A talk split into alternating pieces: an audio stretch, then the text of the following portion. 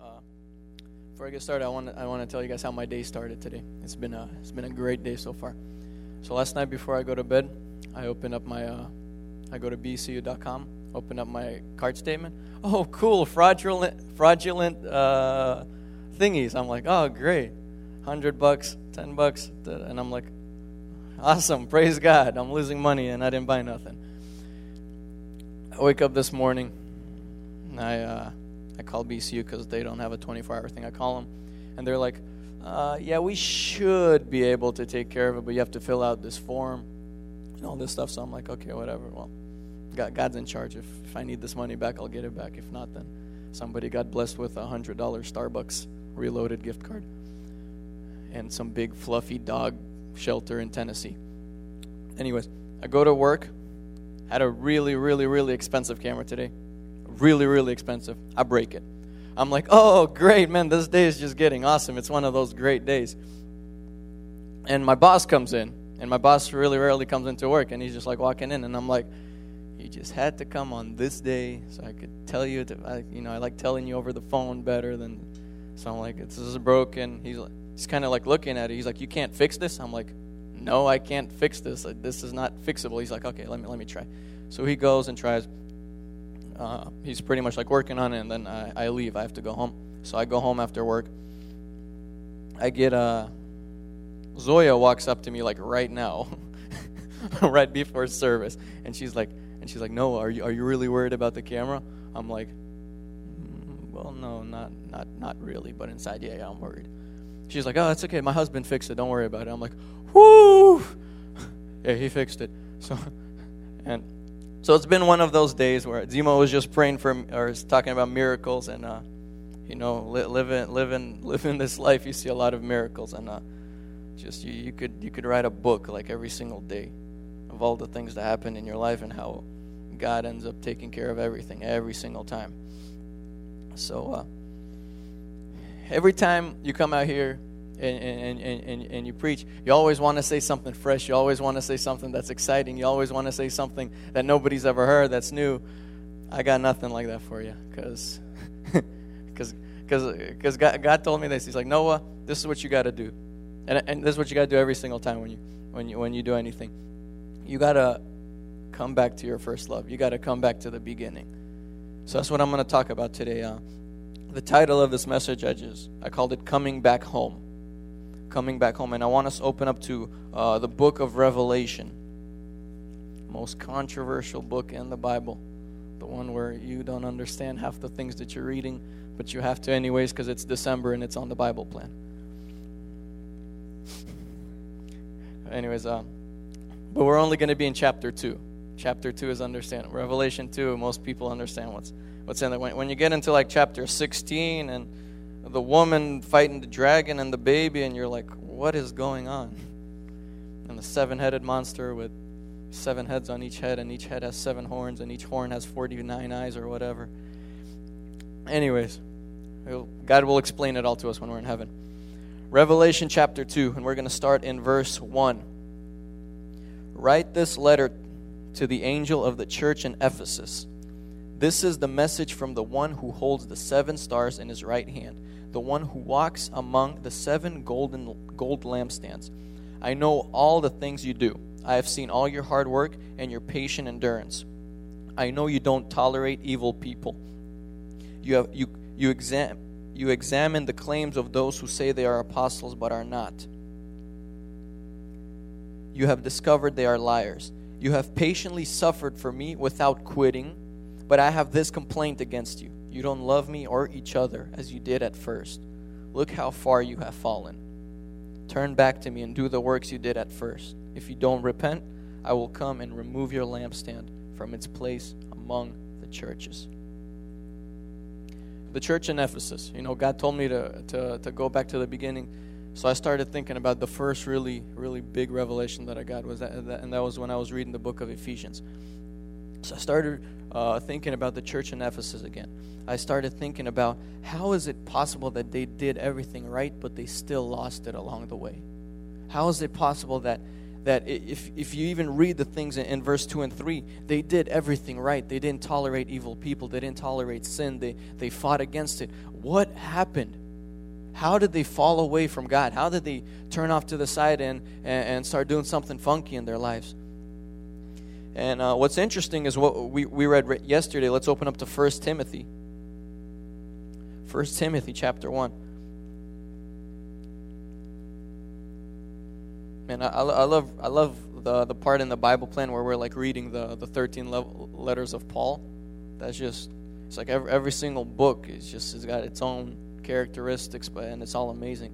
So in 1 Timothy chapter 1 in verse 3, this is Paul saying, When I left for Macedonia, I urged you to stay there in Ephesus and stop those whose teaching is contrary to the truth. Don't let them waste their time in endless discussion of myths and spiritual pedigrees. These things only lead to meaningless speculations, which don't help people live a life of faith in God. So we see the same church, we see Ephesus. And and uh, Paul pretty much he placed Timothy to be in Ephesus to to guard uh, to guard the city, to guard the church there from false teaching, from all these weird things that started going on. So pretty much Timothy was placed there as a, as a protector. Timothy was placed there as somebody that was going to teach them and, and, and lead them to God. So and, and what's interesting is it it says it says what, what they try to do is waste their time in endless discussion of myths and spiritual pedigrees. So, pretty much what they were doing, they weren't really like just straight up bringing the world into the church. That's not what they were doing. They were going off into left field with, with different ideas and, and, and different revelations that they received from who knows who and who knows what, you know. And, and it's just interesting because it's like uh, this, this church, it did everything right, but it still ended up falling away. And I, and I believe that that the reason it fell away is because they they became religious because they really fell into that trap that these people were bringing. And uh you know uh, false teaching we're living in times where there is a lot of false teaching. There is a lot of false teaching. There there is it's uh, we went to a uh, I went to a concert recently and I personally I really liked it. It was just it was powerful praying there. Presence of God was awesome everything was good. You know, it was uh, it was kind of like a worship worship night. There's one thing that really bothered me about this concert. There's one thing, and and what bothered me more than anything is the words in the song that they were the songs that they were singing. Some of you probably aren't expecting that. Some of you are expecting me to say something else because we saw some movements and some worshiping. You know, when people really feel the Holy Spirit and they just need to move a certain way. But that's not what really bothered me. What bothered me is the words and the songs that they sang. Every single song that they sang was about God's love and God's grace. There was not one song, there was not one song that I noticed where they were singing and they were saying, God, I'm a sinful man, cleanse me, or God, purify me, God, I'm, I'm nothing without you. There was not one song like that. Every single song was about love, was about grace, was about God's compassion and how we're saved and how everything's awesome in life. And when they were speaking, you know, in between songs, same stuff was coming out you know, God's going to bring a revival to America. Everything's great. Everything's awesome. And I'm kind of thinking in the back of my head, I'm thinking, what about sin in people's lives? You know, we're all humans in this place. I don't know how many people are in this place, but I'm like, we're all humans. And you could see, you know, just, just looking at the people there, you're like, okay, well, doesn't seem like they're all even saved. Some of them are just doing funky things. There's this whole time in, in front of us, and on those, this whole time there was this dude and, and his girlfriend. And the whole time during worship, they were just like this. Pretend there's his girlfriend's here, just, I'm not holding air. The whole time they're just standing like this, and I'm thinking, you know, I'm like trying to pray, and I open my eyes, and it's like, it just like cuts at you, and it's like, what are you guys doing? supposed to be worshiping God here, not, not people, not each other. And so, just based on that, I saw that there was sin in the place. There, there, were, there were people who, who probably don't have everything together in their heads. And I'm thinking, why are these worship leaders, why aren't they communicating about that? Why aren't they trying to bring salvation to people? Isn't that the main reason that we do anything in this life?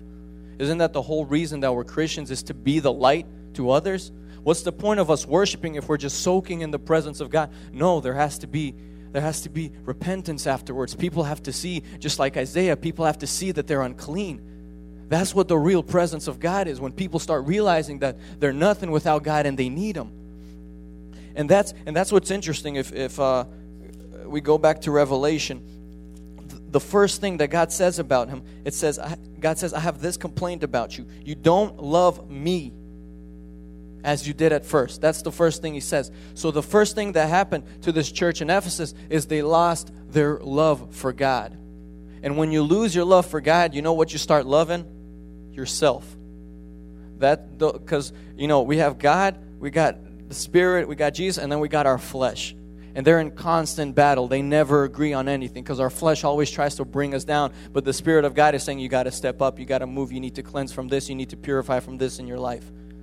So when you stop loving God, when you stop put placing him first in your life, you start falling back in the other direction. It just naturally happens. That's what happened to Satan when when rebellion uh, sparked in his mind right away. He's like i could be equal to god. I could do this. God left you know off his radar. God wasn't in the first place on his radar anymore. And what happened? Rebellion pride he fell and now he's destroying this world and, and one day he's going to be burning forever and he's got no hope. That's what happens when we lose our gaze on god when god isn't the first thing in our lives anymore. Rebellion rises up pride rises up our flesh starts kicking in sins start creeping back sins that we beat like two three years ago start creeping up back into our lives that's what happens when we lose our focus on God, when He's not first in our lives anymore. You know, when God is first in your lives anymore, you you don't you don't you know eh, unlike uh, iPhones and iPads, when you put something into a calendar, you have an option where it's like you can put something into a calendar, but you can, eh, and there's a spot where it says availability. And pretty much you can write that, you know, this time is concrete, or this time is kind of like, oh, well, if I find something better to do. You know, church stops being like that for you. Church is just, you know, Friday night I'm at church. There's nothing else I'm doing on Friday night. There's nowhere else that I'm going. There's nobody that I'm gonna I'm gonna miss this the, this service for because God is gonna be here and this is where God wants me to be. That's what happens when it starts becoming wishy-washy, where you're like, "Well, I haven't seen my relatives in like three months. I should probably just go this one time." You know what? As soon as youth is over, go see your relatives. It's Friday night. They're not gonna go to bed at nine o'clock. They'll they'll stay up late soon as youth is over, don't stand here and talk to people. Go there right away. Do what you got to do. But be where God wants you to be first and foremost. You know, do the right thing, even when it's difficult, even when you don't feel like it, even when there's something that's more fun for you. Just do the right thing. Look over your flesh. Look past the things that you want to do and, and start looking through God's eyes. And where does God want to see me tonight? What does God want me to do tonight? They fell into religion. Religion is a uh, a, a terrifying thing. Honestly, it's a terrifying thing. There's one one thing I'm more scared of than falling into the world, and that's falling into religion. Because you know, when you're in religion, that's where God is saying, I'm, I'm, spitting you out of my mouth. I want nothing to do with you. It, it would have been better off for you to just be in the world. Just go. J- just go. Just get out of my presence. Just stop pretending, you know. Religion is, uh, religion is in its way it's uh, it's a it's a sort of uh, false teaching you could say. It's it's you know if it's being preached you know i'm talking about like in, in a church if, if they just all it's a religious church it's it's false teaching. And like i was saying there's a lot of false teaching nowadays. And uh, we read recently you guys don't have to open up there but in colossians 1.25 you can write it down and look there later. Paul says god has given me the responsibility of serving his church by proclaiming his entire message to you now, false teaching isn't necessarily anything that's wrong. What false teaching is, it's it's uh, when you over exaggerate one aspect of God, but you ignore other aspects of God. That's what false teaching is. It's not when, you know, technically it is, but you know, when someone says, you know, devil is who we should we should uh, glorify, and that's like false teaching, but that's like you know, that's obvious. You know, I'm talking about false teaching in the church. That's when, you know, I I read this book when I when I said that to Anton, I'm like, Anton, I read another book, and he's like, oh, no, yeah, I read another book. It's uh, I don't know if you guys remember. I think in uh, earlier this year in March, we, uh, Zima showed us that video of a Steve Hill, and he had that vision of the spiritual avalanche. And then after that video, we like worship for another hour. You guys remember that night? Yeah. Awesome night. So this guy Steve Hill, he actually wrote a book about this uh, vision that, that, that, that, he got and, and what God spoke, spoke to him in, in this revelation. And, and I read this book. And uh, just this book is is just it's it's uh, it's amazing. I don't know. I, I, I read it and it's like every single thing. There's not one thing I found in the book that I didn't agree with. Everything he said in the book, it's like the the same spirit that we're in. It's like you know what, we're in the end times you're reading this, you're probably not even liking what I'm writing, but I'm going to keep writing it anyways because it's my book and I can write whatever I want. You know, but it's like that attitude and that, you know, I'm going to I'm to preach the truth no matter no matter what and no matter who it hurts. I'm going to I'm to say it because that's what God has given me. And this book just if if I you know told you guys every single interesting thing that happened in my life about this book, I, I wouldn't even have time tonight, but uh, one thing is uh he was talking about the, the biggest avalanche ever in the history of America was in a city called Wellington, Washington. What is the craziest thing? A couple months ago, we were in Idaho and we're driving home, and I start reading this book. And I start reading about this avalanche in Wellington, Washington. I'm like, never heard of this place. And you know, Andre always knows everything about everything. So I'm like, Andre, where is Wellington, Washington? Is it northeast? West? He's like, I have no clue. I've never heard of it. I'm like, okay. Open up Google, Google Maps, Wellington, Washington. It's like, you know, as you're driving, it shows where your location is. It's like I'm looking at my location and like an inch away from it, Wellington, Washington. I'm like, so I'm like looking up and I'm like, oh, okay, so wow. So I'm like looking up and you see these hills and you see all these mountains on both sides and you're like, wow, this is where the avalanche happened. As you're reading this in the book, and it's just like, this happened in, uh, February of 1910. Who was born in February 1910? Ben. You're older than your dad. Okay, good job. February of 1910. It's uh, there, there were. It was almost for like uh, uh, almost a month long, and just nonstop every single day. They had snow coming in, every single day. Uh, they had as much as one foot an hour at one point, and on the worst day, they had 11 feet of snow. That's in one day in a city. This isn't like Snoqualmie Pass. This is a city, a little town, 11 feet. On February 28th, the last day of February, unless this was a leap year, but February 28th, it starts raining. It starts raining. Rain smooths down the path and a 10 foot avalanche falls on the city. 10 feet. Imagine 10 feet of snow coming your way. That's like twice my height almost. A little bit less than twice my height. And you're like, okay, well, that's not too much. That's not, you know, that's not too bad. That's not too much. Yeah, imagine it coming at you at like over 100 miles per hour, and you're kind of just standing there and you're like, oh, I'm about to die. Yeah. It looks pretty big now, right? It looks pretty big now. And, and what's even worse is a couple a couple months before this, there was a forest fire in the area, so it cleared out all the trees. So it's just a straight path for the city, for the, for the little town. This 10 foot avalanche hits and it killed 96 people. There was there was a train going on, on the tracks at that same time. It hit the train, passengers and, and workers. It killed 96 people. Biggest avalanche in, in, in the history of America. And he was talking about avalanches, and he was talking about how that's false teaching in the church today. Remember, we, we watched the video. And, and he just starts quoting all, all, all the false teaching that's in the church. He said seven, seven different things. I wrote them down real quickly. He said, uh, false teaching number one, the carnal prosperity message. The prosperity message that satisfies our flesh. Or, you know, God wants you to be rich. God wants you to have an awesome job. God wants you to be a millionaire. God wants you to, to, to, to chase those dreams and He wants you to have a lot of money. Or at the same time, we look at God does want us to prosper. God does want us to be blessed. But with this message, they're ignoring the part where uh, you still got to rely on God every single day. You're not going to get everything that you want. It's not going to happen. So, and you know, and, and, all these false teaching, it's like they, they have one quality of God that's good, and then they ignore everything else. They have the hyper grace message. Everything's about grace. God is grace. God is grace. God forgives. Did you sin today? It's okay. God forgives you. You know, just uh, say this prayer with me right now. you know, 300 people uh, repeated repeated the, the salvation prayer after me. Hooray, we got 300 people saved today, you know. Church, let's, let's give us a hand clap. That's the hyper grace message. We have, man, I don't even know if I'm going to read this right. I don't even know why he uses big words. He probably tried it to sound really smart. And he sounded pretty smart. Antinomianism.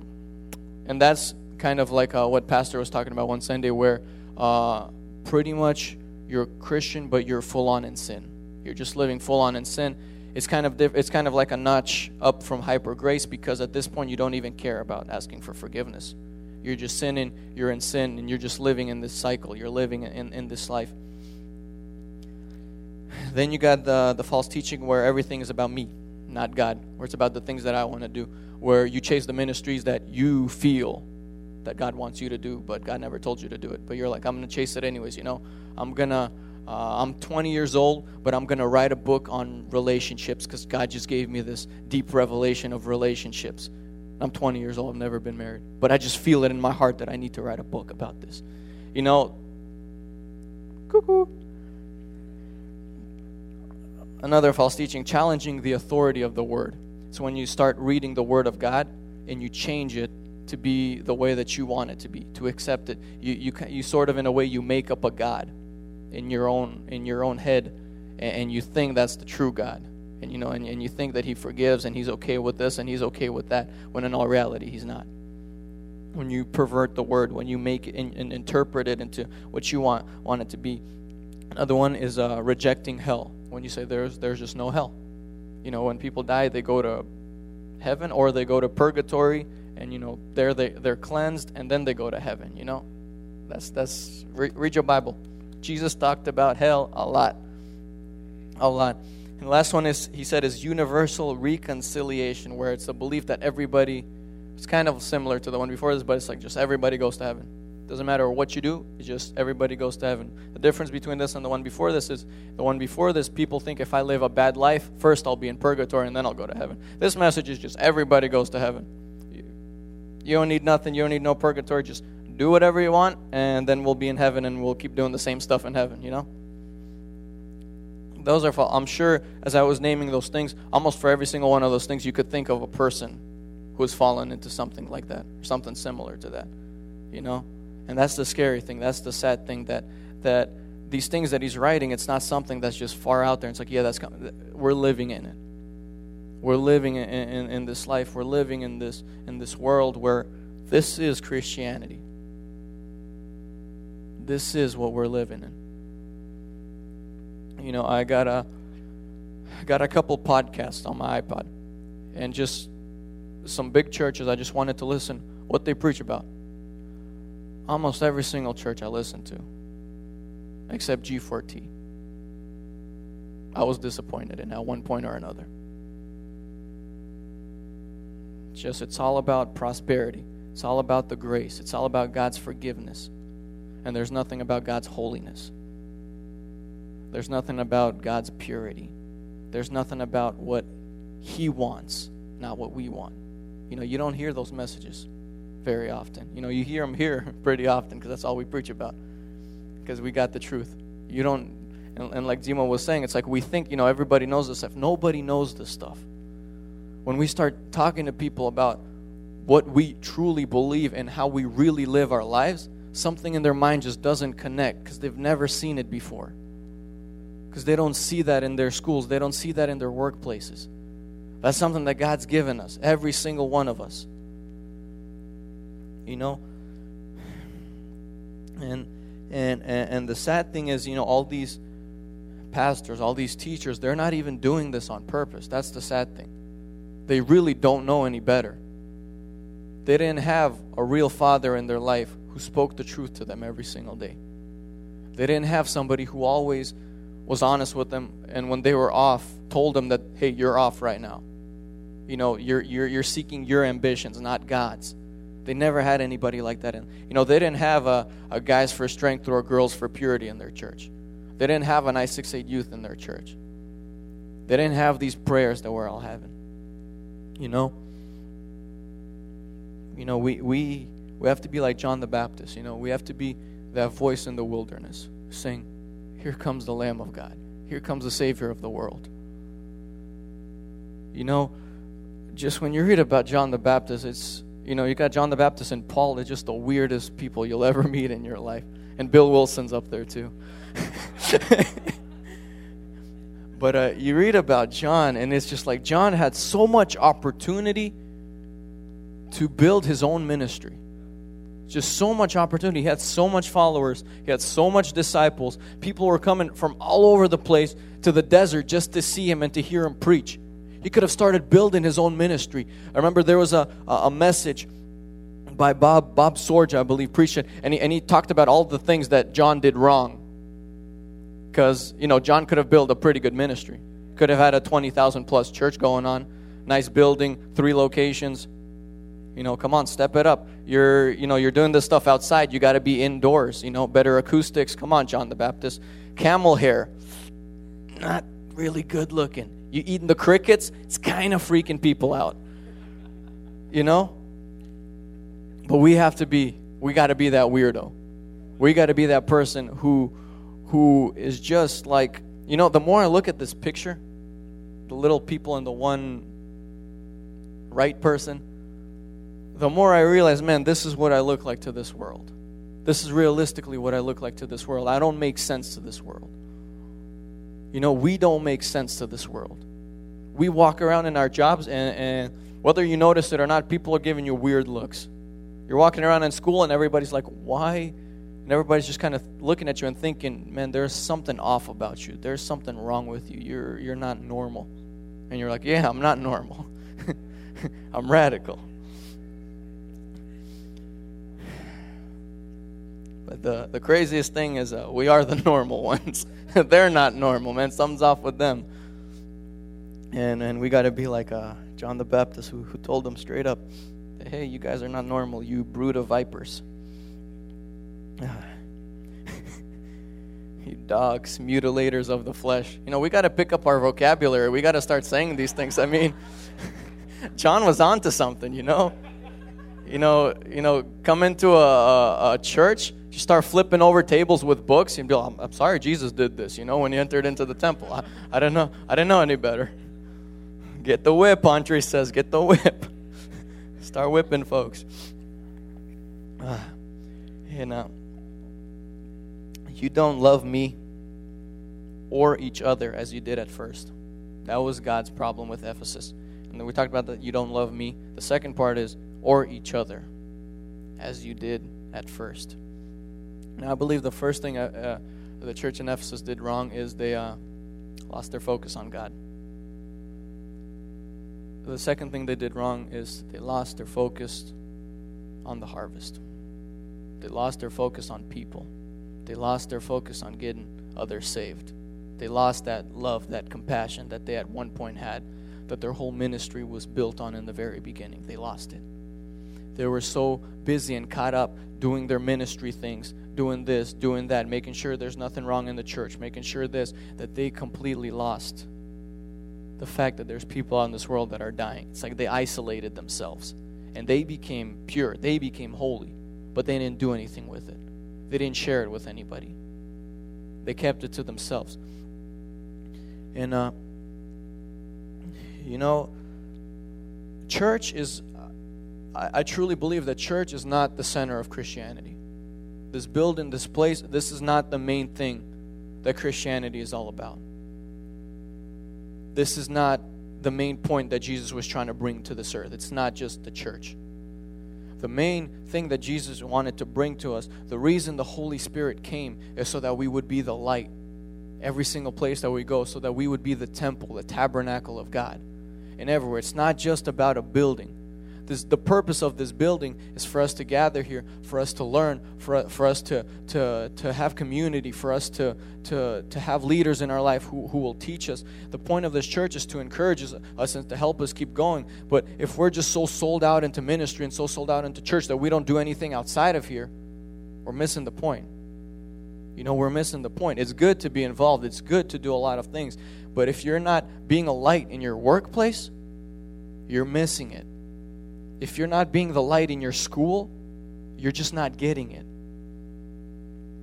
we don't come here and pray just because it's something that gets us exciting. Eh, eh, it gets us excited and, and, and energetic and, and all this stuff. No, we come here and pray because we want to see revival around us. Because we want to see lives change around us. Because we want to see those opportunities where just random people come up to us and just want to hear what God's doing in our lives.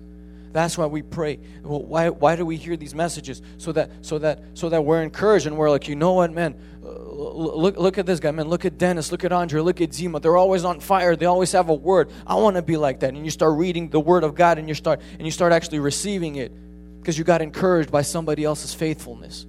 You know, it's we read about that in in in in Second Thessalonians somewhere in chapter one, verse four. It, Paul saying, "We proudly tell." God's other churches about your endurance and faithfulness in all the persecutions and hardships you are suffering. You know, when we're faithful, whether you know it or not, that's a better testimony to anybody else, to anybody than, than you just speaking to them and, and trying to get them converted.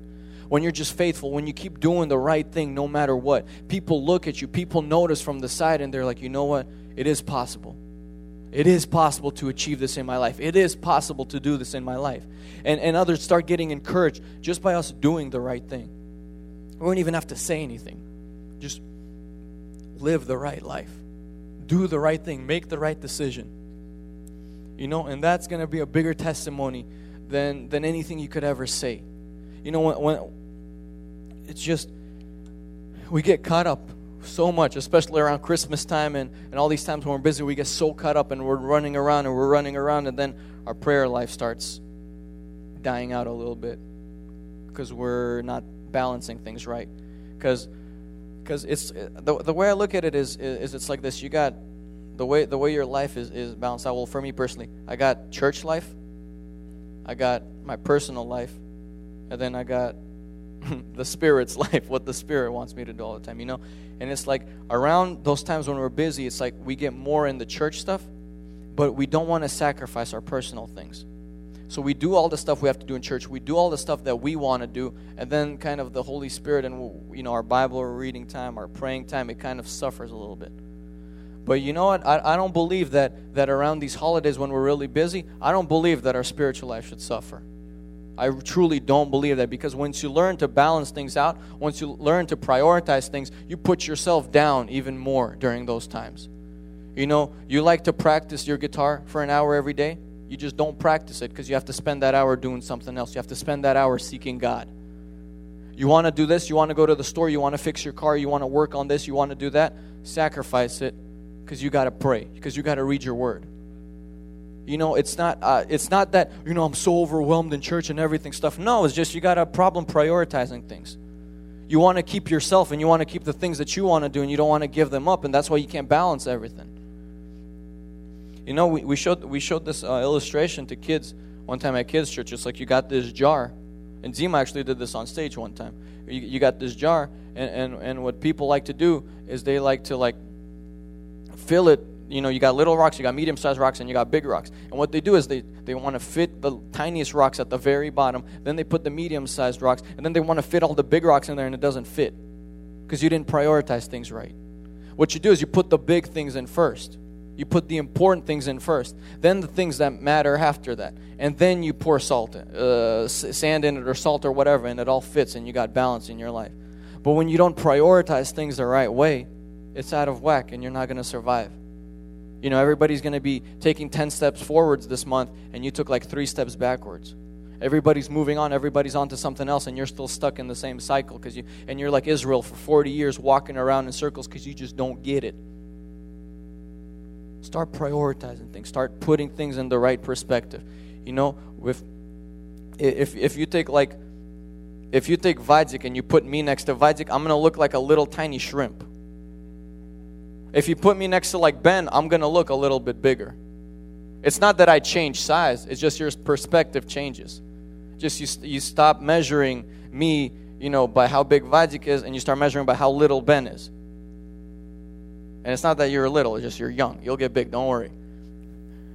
But you know what I mean? Your perspective changes. The way you look at things changes.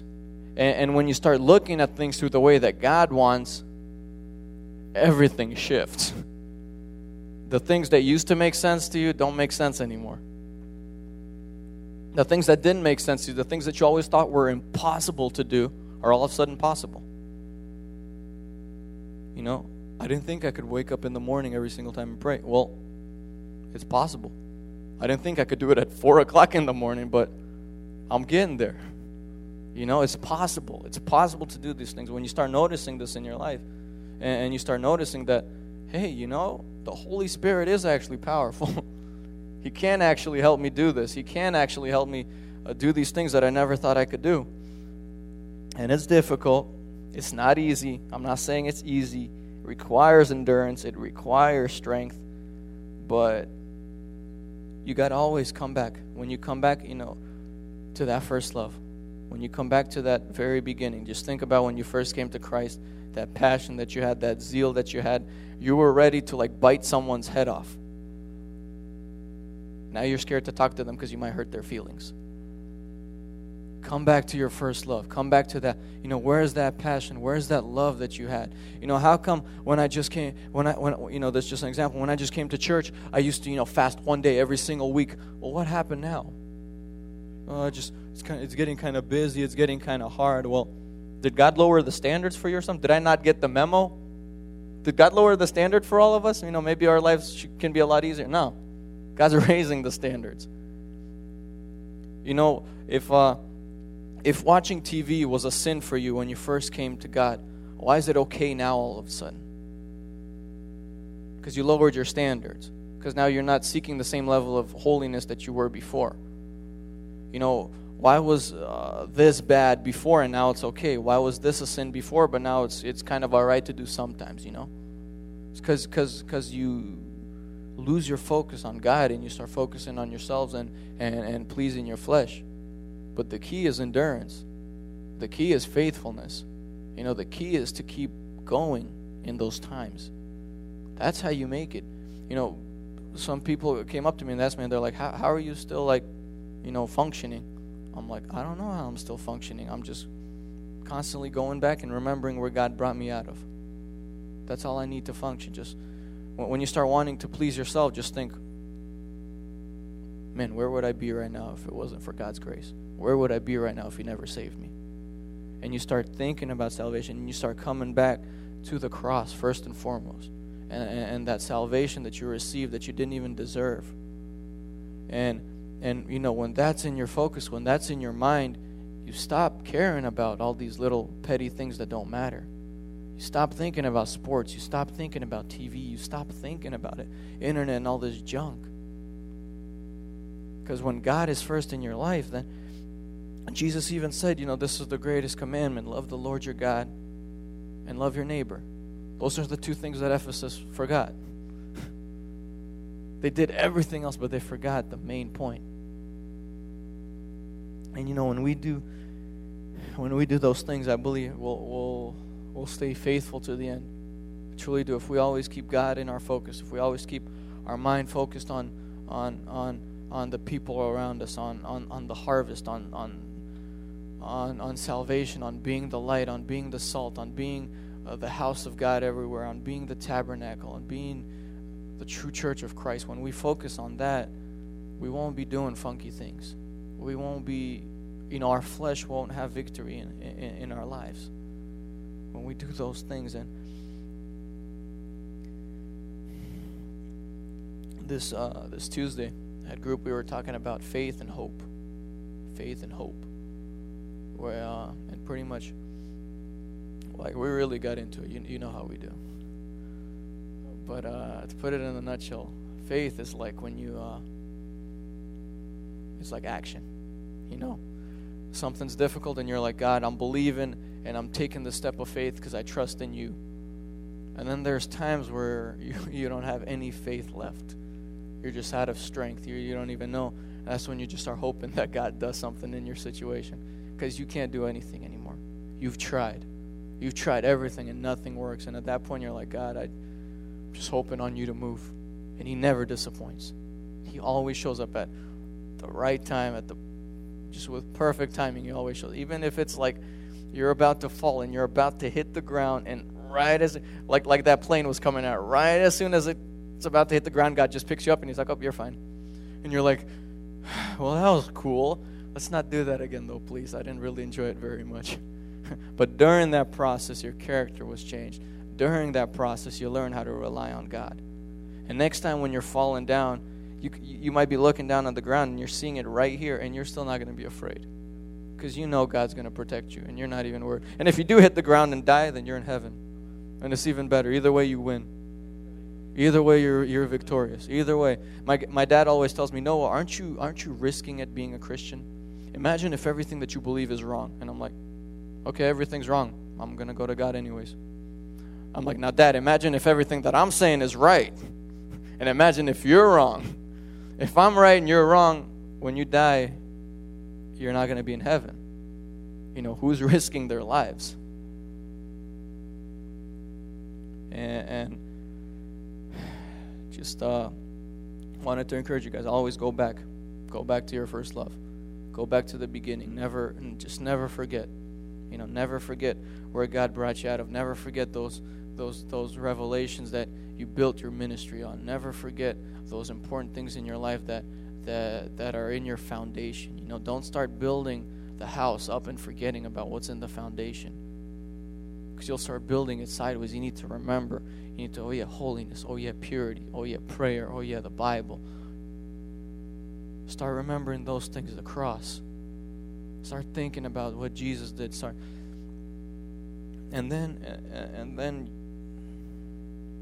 you won't even have to worry about anything else in this life. Just everything will always just, yeah, you'll have worries. Yeah, you'll have times where sometimes you're like, God, you are really cutting it close here. This is really, really, really intense, but I still trust you, and I still know you'll you'll pull me through, and I still know you'll take care of me. You know. So I just uh.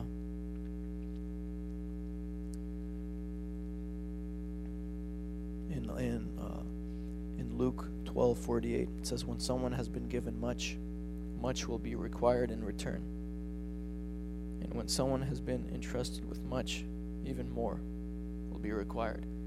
You know I was talking about false teaching. We've been entrusted with a lot. We've been given a lot. We have the truth that most of this world doesn't have.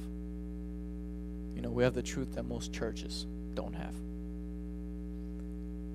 And it's our responsibility to be the light.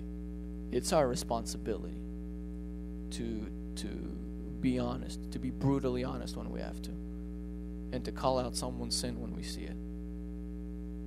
Yeah, it's our responsibility to get jealous, uh, to get zealous, and even to get jealous for souls, just like God is. It's our responsibility. It's not a choice that we can make. You know, we have to do that. We have to. This world needs us. This world needs us. Your family needs you. Your school needs you. I know you've heard this a lot, but just remember, come back to it. They need you. They need you. They need you to step up. They need you to do something radical. They need you to do something crazy. They need you to stand up and be that voice. Amen. So I just want us all to stand up and, uh, and we're going to pray. And we're just going to pray and we're just in this prayer i just want you to come back come back to the beginning come back to to where it all started. Remember where god brought you out of. Remember what he did in your life the the, the drastic changes that he made in you all the crazy and wonderful things that have happened in your life. So i just want you to just start remembering about that. Just start remembering about what god's done. God we thank you god. We thank you so much. We thank you so much for everything that, that, that, that you've done in us.